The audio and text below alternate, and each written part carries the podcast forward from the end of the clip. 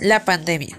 A principios de diciembre del 2019, en una plaza de Wuhan, China, empezaron a enfermarse diversas personas de un mismo virus, y este se propagó de tal manera que a finales de diciembre toda China estaba en cuarentena.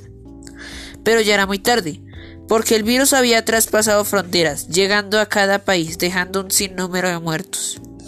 Recuerdo mucho que el 6 de marzo del 2020 detectaron la primera contagiada en Colombia, que llegó de un vuelo de Milán, Italia.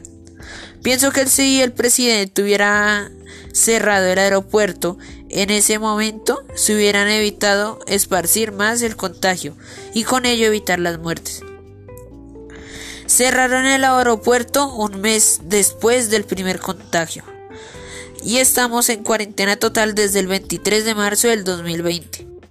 Esta cuarentena todas las personas las tomaron en serio, pero los que no tenían dinero se vieron obligados a salir a trabajar. Y las siguientes cuarentenas no fueron igual, porque podían haber más la necesidad que les fuera a dar la enfermedad.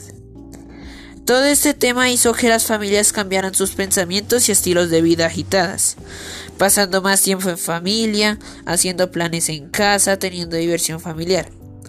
Otras familias decidieron empezar a ahorrar, por si volvía a pasar tiempos difíciles, no los encontrara sin plata.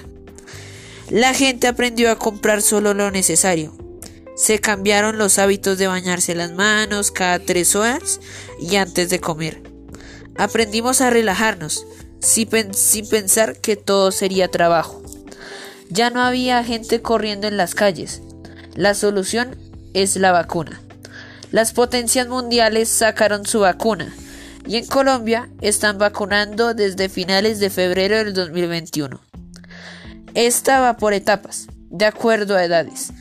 Se piensa que a finales de este año se vacunarán la mayoría de poblaciones para que todo vuelva a la normalidad.